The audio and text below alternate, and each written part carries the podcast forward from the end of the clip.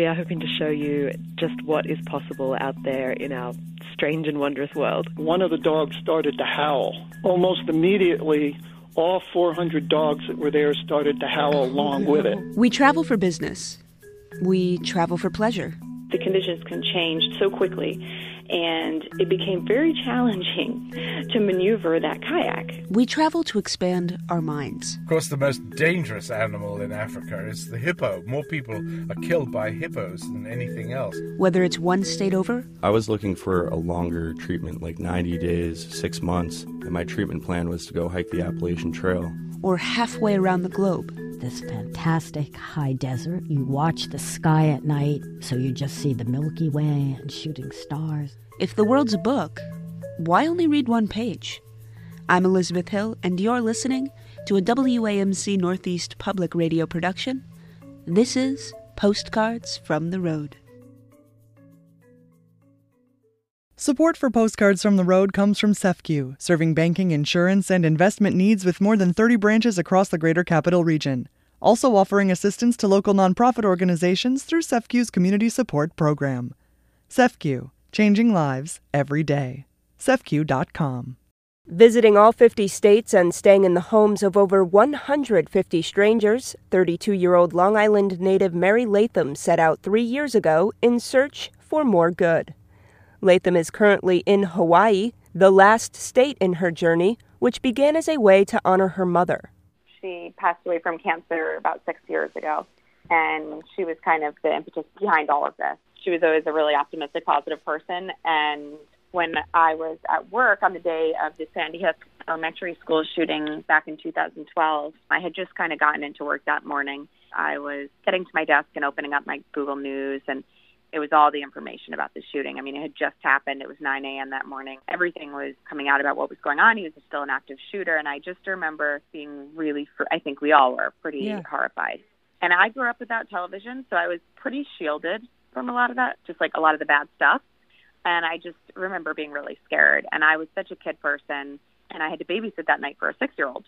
So I was sitting there at my desk, traumatized, and my coworker walks by and he has a coffee with him and he says, "Oh, you should have come to Starbucks with me today." And I was like, "Yep, couldn't afford it." Ignoring him, looking at the news, and he said, "No, it was actually free." And so I finally turned around and looked at him and I was like, "What are you talking about?" And he said, "Yeah, there was a man in earlier buying gift cards for people because it was right before Christmas, and then he randomly just bought an extra one for a hundred dollars and said." Run it out on the line behind me and all the people got a free coffee and he was one of them and it was cool. I had always heard of things like that happening. Um right. i had never really been directly impacted.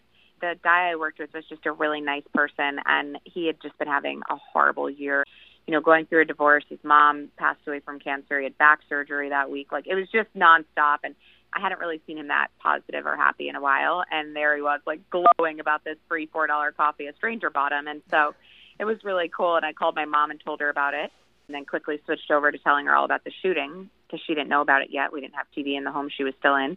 I just kept harping on it and was like, how am I going to babysit tonight without crying on this little girl? And how is there just so much bad out there? It's just so scary. And she said, you know, Mary, you got to focus on that coffee story that you told me. There's always going to be tragedies and horrible things that will inevitably happen in our lives, but there'll always be more good out there if you look for it so that conversation kind of was the beginning of what became this mission. I lost her a few weeks later after a surgery that wasn't successful. And spending time in that hospital waiting room was probably one of the biggest things that made me realize, you know, there's really nothing in these rooms. Right. And wouldn't it be nice to have some stories? I had already just started collecting some stories for a little project I started. So I had access to some stories and I was reading them to my family when I was in there. And I just always remember there was a guy in the waiting room alone there was a couple in there that was divorced and fighting, and it just felt like an already really hopeless room was just so much more depressing. And right. wouldn't it be nice to have these stories to give people to give them a little bit of hope? So I decided I would drive around the country and collect them and make a book to put in those rooms. How did you go about starting your road trip? Did you did you reach out to people? Did you just kind of take to the road and see where the good took you? I tried to make a relative plan. When I first came up with the idea, my friend helped me make a little video. He took drone footage of the car. So it was my mom's old Subaru and took some footage of the car driving over this one road in our town.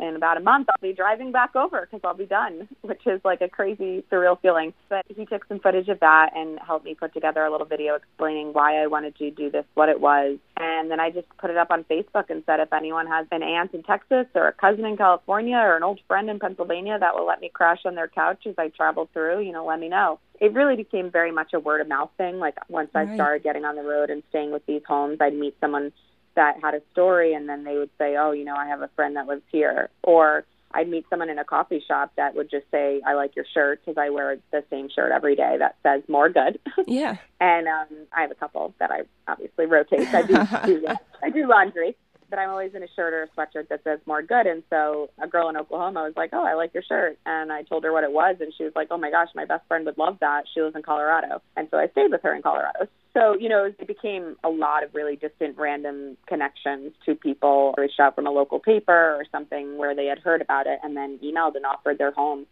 I've been in 150 homes to date. I imagine that while seeking out the good, you can also find the bad yeah, I mean, I think you anywhere you go, you're going to find negative people and bad situations. But I think that with the good, it's not that I've been like driving around the country hearing nice little rainbows and sprinkles stories right. by any means. I would say 98% of it has come from a tragic or sad place where a family loses a child or a person loses their legs or, you know, some kind of tragic thing happens and it's how they respond to it and what they create out of it and it's really amazing to highlight i mean it's kind of what i wanted to do in the first place was take this event that happened in my life that really rocked me by losing my mom and then just kind of holding on as tight as i could to those last words she told me and letting them guide the rest of my life and so creating something beautiful out of what she had inspired me to do. And now I've been highlighting people that have kind of done the same thing all over the country, whether they created a scholarship or a foundation or something where they give back or help others. I mean, the second they go through their thing, they want to turn around and figure out how to help the next person that's going to go through it. And that's just, it's been really amazing to see that. Has it taken a toll on you talking to people about these heavy topics? you know, I feel like I'm not very objective. I'm not very good at just sitting there. I'm not a licensed therapist, and yet I feel like I've been one for three years. And so I have a hard time separating from it, and I'm very connected to the people. I mean, I, I the people I stay with, the people I meet all along the journey. I mean, for me, I'm out there alone. Right. And so they're playing a really big role. And, and a lot of them know that, but I think some of them don't realize what a huge role they're playing because they're in their lives and I'm just staying in their home, you know, maybe or something. But for me, I'm like in the middle of wherever I am, Idaho, and in a place I don't know at all, really far away from any of my family or friends. And like the only connection I have is them right now when I first arrived to town. So staying with the people has provided a really big emotional and financial support for me because I would never be able to afford it if I had to stay in hotels. Staying with them, they feed you dinner, they feed you breakfast, I stay with so many different types of people, so like there's definitely a range, and it's really nice to, when you stay with those families when you get totally mommed, you know, by by a woman, and she, you know, makes sure you have a good dinner and make sure you're resting and this and that. Sometimes you stay with people your age, and then it's oh, I could have a social life for a minute. Maybe I'll go out with them and their friends. Every host has played a different role, and there's definitely some reason why I end up in the homes I end up in. But I think that they've really helped me because it is a lot to take in all of this stuff and then to be able to get to a home where you can talk to that like have those people to talk to because my sisters and my best friends and I talk to my dad like you know I don't really want to tell them all of the things because it's like oh gosh it's so much sadness like I don't want to overwhelm them so with the host it's like you get to the person's home for a few days. So they just have to hear it for a few days. And then you get to the next home and you start telling those people instead, you know, instead of just having one person that has to take it in as much as I've been taking it. Definitely um, something I'm trying to learn how to do better. But yeah, it's just really, it's hard to process it. You're never over anyone that you lose in your life, but has this allowed you to keep your mother close to you with the years that have gone by? I think the coolest part is when a local paper picks it up or a local media outlet and they use a photo of me and my mom. So like then you see it on the TV. It's like she's still alive. Like yeah. she's still out there and her picture is still getting revolved and stuff. And so that part is really cool.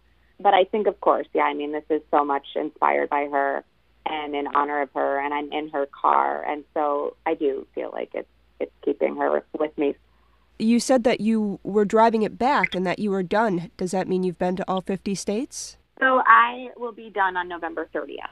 Throughout the last three years, I've traveled back a few times, probably about 10 times. I, I should count, but I think it's been about 10 times where I've parked the car in a stranger's driveway or in their garage, and they drop me off at the airport, and I fly back to New York and I shoot weddings.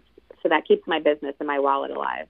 I shoot two or three weddings, and then, you know, over the course of a week or two, and then I get back on the road for months at a time. And so I've come back to New York because of work, but I haven't done New York. When I when I got in the car and I left, I left my hometown, which is on the end of Long Island, and got on a ferry and went to Connecticut.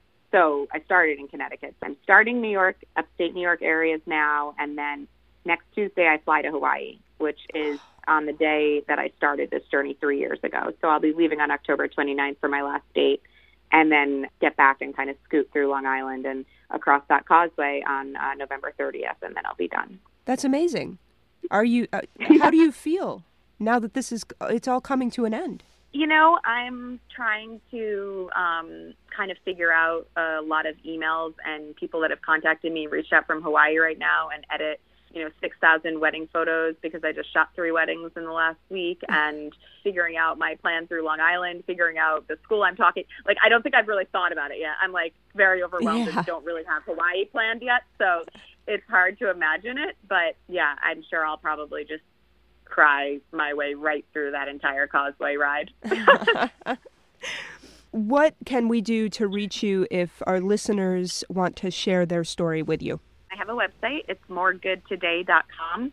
And there's a way to submit a story on there. There's a way to email and contact me. And then I also have a Facebook and an Instagram, which is More Good Today. Latham says once she returns from Hawaii at the end of this month, she will begin to write her book in the hopes of providing more good to people around the world. Postcards from the Road is a production of WAMC Northeast Public Radio. I'm your host and producer, Elizabeth Hill. Our theme music is Cherry Blossom Wonders by Kevin MacLeod. As always, if you like what you hear, subscribe on your audio app of choice.